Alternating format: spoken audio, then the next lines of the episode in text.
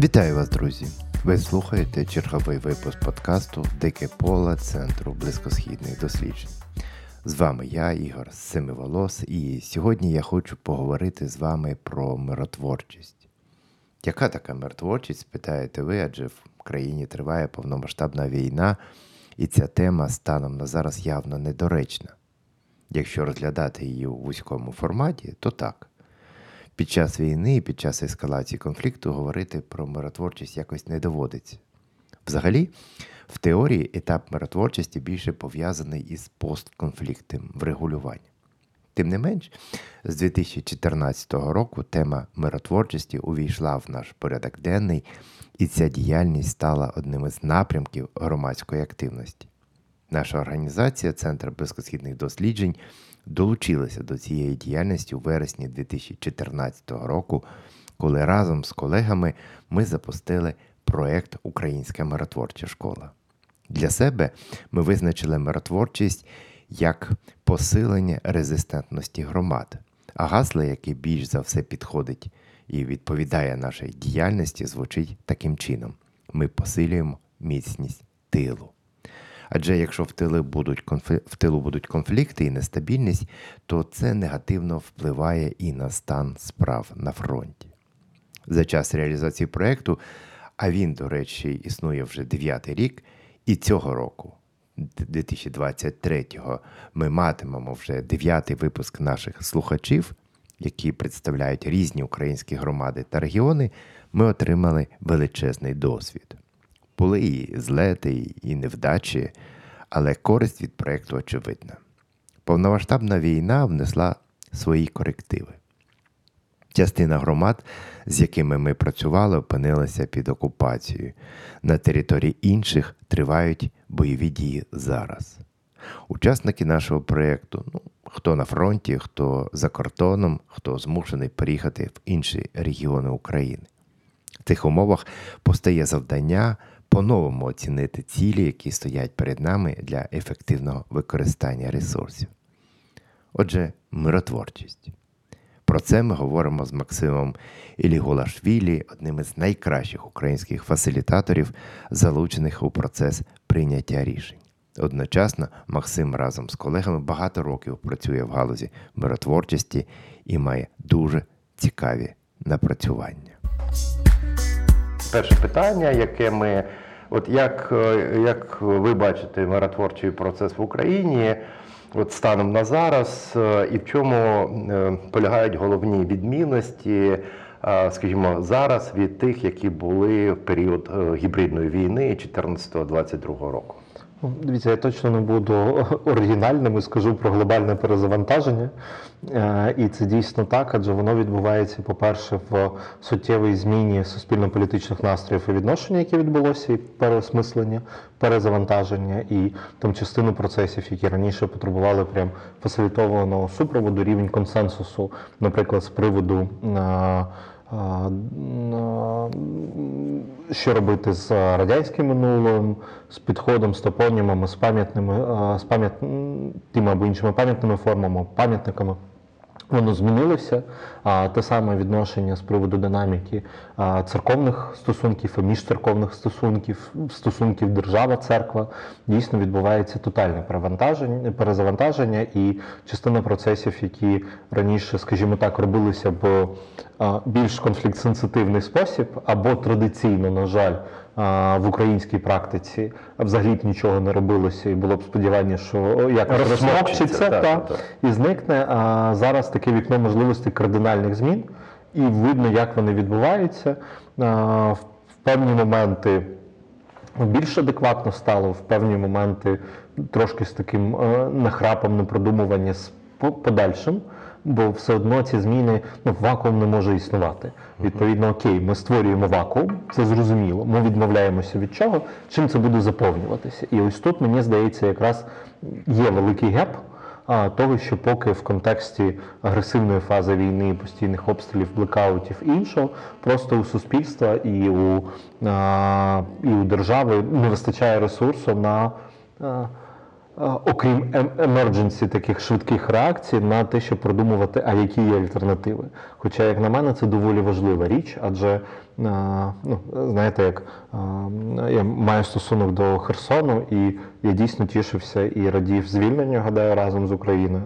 Але водночас, працюючи з війною з 14-го в Україні, то для мене навпаки у мене був досить високий рівень страху.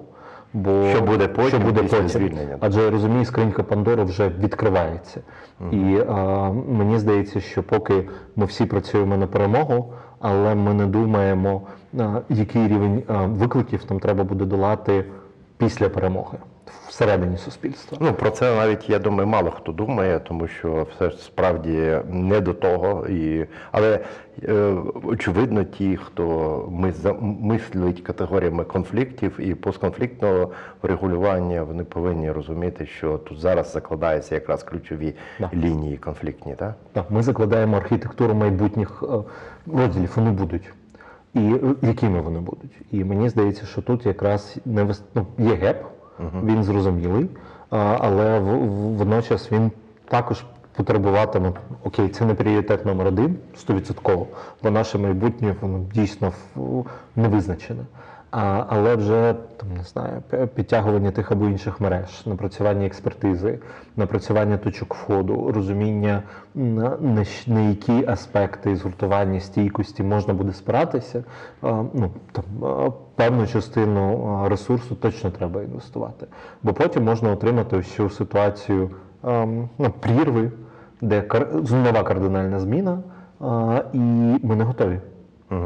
І те, що демонструється, наприклад, там напрацьовуються вже є урядове рішення по тому, як має відбуватися деокупація. Але вони дуже стійкі, вони системні. Але з точки зору конфліктів, ну Там це- практично нічого там нічого. Нічого Там ну там умовно hard компонент, як відновлюється е, Да, да, інфраструктура інституції, так. Стовідсотково це важливо. А як ми е, діємо в умовах абсолютно інших людей з іншим досвідом, з перебуванням в окупації, не короткостроковою перебування в окупації, як це умовно було в Київській Чернігівській області, Харківська область, Херсонська, Запорізька, Донецька і Луганська. Що буде з Кримом? І як ми це будемо вибудовувати? І це набір, і, і ми не можемо сказати, що давайте звільнимо, а потім подумаємо. Від комунікації зараз, від тих пропозицій рішень, які ми пропонуємо людям, які залишаються в окупації, від можливості цієї підтримки буде залежати і перебіг цієї деокупації. Наскільки вона ЗСУ буде підтримуватися місцевим населенням? Ми бачимо, як багато від цього залежить, і в це треба інвестувати, і не очікувати, що магія відбудеться тільки тому, що вона відбудеться. І мені якраз здається, що тут якраз ось цей конфлікт-сенситивний аспект а, може бути дуже важливим для розуміння, а, а яка взагалі механіка управління і прийняття рішень, хто ці о, формально-неформальні лідери, мережі, а, від е, лояльності або згоди яких може залежати перебіг доволі великої кількості процесів. Тому, як по відчуттям в миротворчості, як мені здається, поменшило гуманізму, збільшилося практичного Практично, фоктусу, да, може дещо цинічного, але ем, те, що називається на часі і не на часі. І ось тут питання про а, на що ми більше інвестуємо зараз, і чи розуміємо ми цю потребу інвестування в це. А от була ж велика дискусія, так, коли треба починати миротворчу якусь діяльність, тобто коли вже е, починається період е, умиротворення, період е, досягнення якихось е, до угод, коли ескалація конфліктів вже минула, тобто ну, на етапі вже. Е, е, деескалації. Сьогодні ми бачимо, що цього немає. Разом з тим ми відчуваємо, що необхідно домовлятися на березі або принаймні починати цей процес. От я по своїй організації можу сказати, що ми теж якби займаємося довгий час миротворчою діяльністю 2014 року точно. І е, от ми лише десь влітку почали повернулися до самої теми миротворчості, тобто ми спробували проаналізувати наші можливості в цій ситуації, нашу мережу і яким чином ми можемо просто навіть е, е, забезпечувати інтереси, я вже не кажу там всього, а просто у тих громад і, і, і той осердя, Ключових, да, ключових, ключових е, таких. І от, і от очевидно, навколо цього, от е, е, зараз е, ми як мінімум стратегуємося, і ми і бачимо е, нашу наш розвиток. А в, якщо подивитися в цілому, от так, якщо так це теж сказати ринок да, е, в Україні, він доволі розвинувся з 2014 року. Є багато різних ініціатив.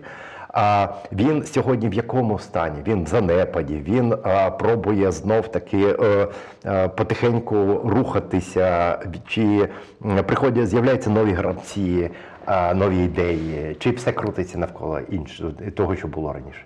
Мені здається, що о, крутиться навколо того, що було раніше, і це була специ- специфіка, що ну, за моїми відчуттями, це саме незнання, а відчуття, більш інтуїтивний е, вимір. Що сфера пізбілдингу вона була суттєво залежною і продовжує лишатися суттєво залежною від міжнародної технічної допомоги і донорів. Це така інструментарій, який йде в довантаження. Відповідно, він продовжує лишатися несуб'єктним. Він є зрозумілим в контексті певних інтервенцій і дій, і на що здебільшого, як мені здається, е, сфера і ринок реагувала. Є діалоговий процес і вирішення конфліктної ситуації, але якщо виникало питання, якою має бути структура миру, що таке сталий мир? Які інструменти забезпечують інфраструктуру миру навіть в аспектах усієї стабілізації? То цього немає. І мені здається, що урядова постанова, яка є, це якраз ну, в мене немає закидів. Ну, є питання, чому не долучалася та або інша експертиза, але водночас я і розумію, якщо зараз зібрати ключових експертів, які з цим працюють, і спитати, окей, ось є інфраструктура hard компоненту, ми її прописали. Як, якою має бути софт? І по моєму баченню цієї відповіді не буде. Це або може стати калькою, або набіром певних неузгоджених бачень. І знаєте, ось тут трошечки, тут трошечки там. І комплексної моделі і бачення немає. Тому що здебільшого практика вона була кейсоподібною, вона не була політичною. І ось тут один з, з того рівня загроз, що воно може лишитися таким. А водночас запит, ось ви розпочали стратегування. Я по своїй е, сфері бачу, що десь з літа там, е, не до всіх, бо ти, ну, ти просто фізично не вигрібаєш ту кількість, але по дуже теплим там, органам центральної влади чи великим е, НГОшкам, донорам, з якими я працював, то продовжую працювати. То десь липня-серпня почали з'являтися запити про стратегічні сесії, не про наступні 5 років, місія, візія, класика, але для того, щоб зрозуміти, яка наша змінена реальність, і де ми вже не в контексті гасіння пожеж можемо хоча б превентивно працювати. І для мене це дуже потужний сигнал про те, що ну, ось цей перший адреналіновий стрибок він призупиняється, і люди вже хочуть переосмислювати, де їх фокус діяльності може. А там в кінці року, вже минулого. м, 22-го, у мене був запит, який взагалі потішив, де люди хотіли е, порозмірковувати про відновлення і підходи до відновлення через розуміння нової ідентичності, яка формується у е, звільнених територіях. Ну, про ідентичність ми ще поговоримо, а все-таки я хочу пожалітися, е, пожалітися, що ми пробували теж стратегії стратегічні сесії, і ми не змогли побачити далі, ніж на три місяці. Це нормально, чи все-таки можна якісь знайти способи побачити, подивитися далі? Для мене це дуже гарний сигнал, чому я з цього і тішився. Люди не проходили на довге стратегування, але а вони вже хотіли зрозуміти, яка у них є реальність і узгоджене бачення реальності. Я це називаю сесії чи кінореальності. Бо від ну, команди були розкидані і продовжують лишатися розкиданими. Тут не тільки ковід, але й війна, різні регіони України більш безпечні, різні країни. І це, звісно, впливало на бачення процесів і оцінку динаміки. А плюс до того, це вже намагання зазирнути за обрій. Вибачте, це війна, в більшості з якої той сектор прямо не бере участь. Відповідно, даних не вистачає, для яких можна дійсно evidence-based оперувати. А, але вже є е, е, розуміння, що ну, далі реагувати на виклик відповідь, виклик відповідь те, що принесеться тобі зранку з чатика, вже не є продуктивним. Треба стабілізовувати. Ми зараз можемо себе стабілізувати на три місяці вогонь. Ми зможемо вип- напрацювати певне бачення, і ми вже розуміємо два тижні. Це, це супер. Ми хочемо е, зріз е, реальності для того, щоб потім до нього повернутися і вибудовувати якісь довгострокові. Гаразд. Але це вже про кардинально інший підхід до реагування і управління. І для мене це дуже позитивна практика і супер, що ви також в тренді, скажімо так. Е, Добре, останнє питання. Я бачу, часу у нас справді обмаль. А, От е, ви згадували про е, от цю ініціативу щодо ідентичності. Да? Ну, ну, ми всі, якби я тут не приховую, що ми говоримо про херсонську ідентичність. І це вже другий захід, е, де ми обговорюємо власне майбутнє херсонської ідентичності і як інсту- е, інструментувати ідентичність для того, щоб вирішити ті проблеми, які стоять е, перед Херсонщиною, ті виклики, і як е, е, за допомогою можливо і викликів також посилювати українську ідентичність. Да? Тобто я тут бачу два таких е, ключових завдання, які стоять перед нами. А от що ви можете сказати по результатам цих двох сесій, які у вас е, відчуття? А, ну, дивіться, а те, що я проговорював, супер, що ми вже мислимо такими категоріями. Це вже навіть не планування а, в рік, це намагання зрозуміти е, суттєві глибокі трансформації, які відбулися а, з людьми, а, соціальними структурами, спільнотами, зв'язками під впливом окупації і травматичного досвіду. Нагадую, що Херсонщина на момент нашої розмови повністю ще не звільнена. І відповідно це також процес, де ми вже закидуємо. Знаєте, а, ще я там бурячочки посаджу. так, так. Це закид на те, як буде відновлюватися зв'язки між е, різними берегами. боками берегами е, Дніпра Хер- Херсонськими. Це один аспект. Другий, мені здається, що тут е, інколи е, дуже важливо е, вибудувати усю узгоджену оцінку реальності. Яка різ- різні представники просто уявляли собі майбутнє або реальність. От, або те, що драйвить цю реальність. Ну, драйвить я маю на увазі не не в контексті запускає. Да, які да. процеси, Да, як да, по-іншому вони пішли. І якщо як по-іншому вони пішли, з тим вже можна працювати. Бо знаєте, у нас є відчуття, да, є кардинальні зміни, які відбуваються. Е, Я колись читав дуже цікаве китайське дослідження геймерів. А, і вони пробували визначити усі соціальні зв'язки, стійкість і глибину соціальних зв'язків між геймерами, які грають в онлайн-ігри, і які, скоріш, ну не скоріш за все, які не бачили один одного жодного разу в житті. Бо це я не згадаю вже, якщо чесно, гру, якась велика глобальна гра, грає увесь світ. Вона будується на тому, що ти вимушен, ти будуєш групки, клани, там ще щось для того, щоб грати. І ти Дота, напевно. не Ну, знаю. ну, Да, да. да. Я не геймер, мені складно. Мені більше що зачепило, що а, вони виходили, що гаразд, зараз а, ти можеш грати будь-де, а, будь з ким. Це формує твої соціальні зв'язки. Австралія, Колумбія, Китай, Лондон дуже різні. І коли вони почали робити заміри, а в контексті взаємодії гри ти можеш дату витягнути, то вийшло так, що по великому рахунку, маючи абсолютно відкритий світ, людей з різних точок цього світу, а учасники ігроки вибудовували базові антропологічні групи. Мала родина, велика родина, род, плем'я, навіть по кількісним моментам необмежена можливість взаємодії все одно вибудовувала певний пат, ну, певний Паттерни, да, паттерн паттерн, поведінковий, біологічний. І мені здається, що тут якраз ідентичність і розуміння того, як вона формується. Якщо ти розумієш паттерн, то ти можеш його одягати і замінювати той або інший образ, знаходити ті або інші ритуали, які дозволяють врахувати те, що людям потрібно, але знаходити цьому і екологічну більш форму, життєздатну стійку, і демонструвати ось це переосмислення, транзит, який відбувся з нами.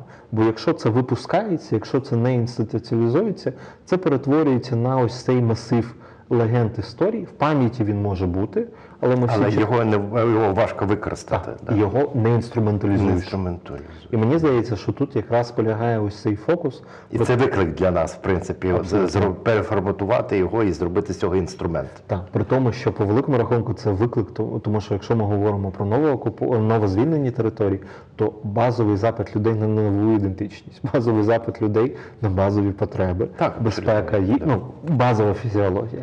І тоді це питання до експертів, питання до влади, чи розуміє вона, як забезпечуючи базовий рівень, зрощувати спроможність людей, по-перше, не потрапити в цей геп гуманітарної ну, залежності від гуманітарки, зниження спроможності вирішувати власні проблеми, але водночас надавати нові сенси, нові символи, нові ритуали, які дозволяють потім відбудовувати як соціальні зв'язки, так і фізично відбудовувати території, які, на жаль, понівечені ворогом. От мені, мені дуже подобається цей е, римський термін dignity. Да? Тобто без dignity взагалі неможливо нічого. Да? І от я думаю, що dignity – це одна із таких е, наріжних каменів ідентичності.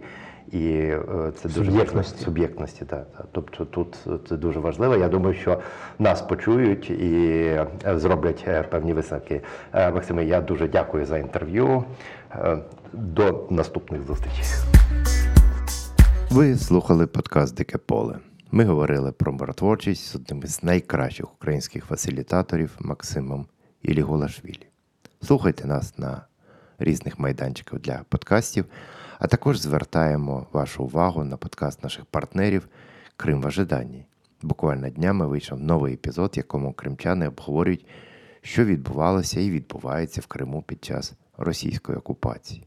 Сподіваємося, що незабаром буде той час, коли ми будемо обговорювати вже теми розвитку в деокупованому Криму. Ну а поки так, як є. Всього вам найкращого, бережіть себе, слава Україні!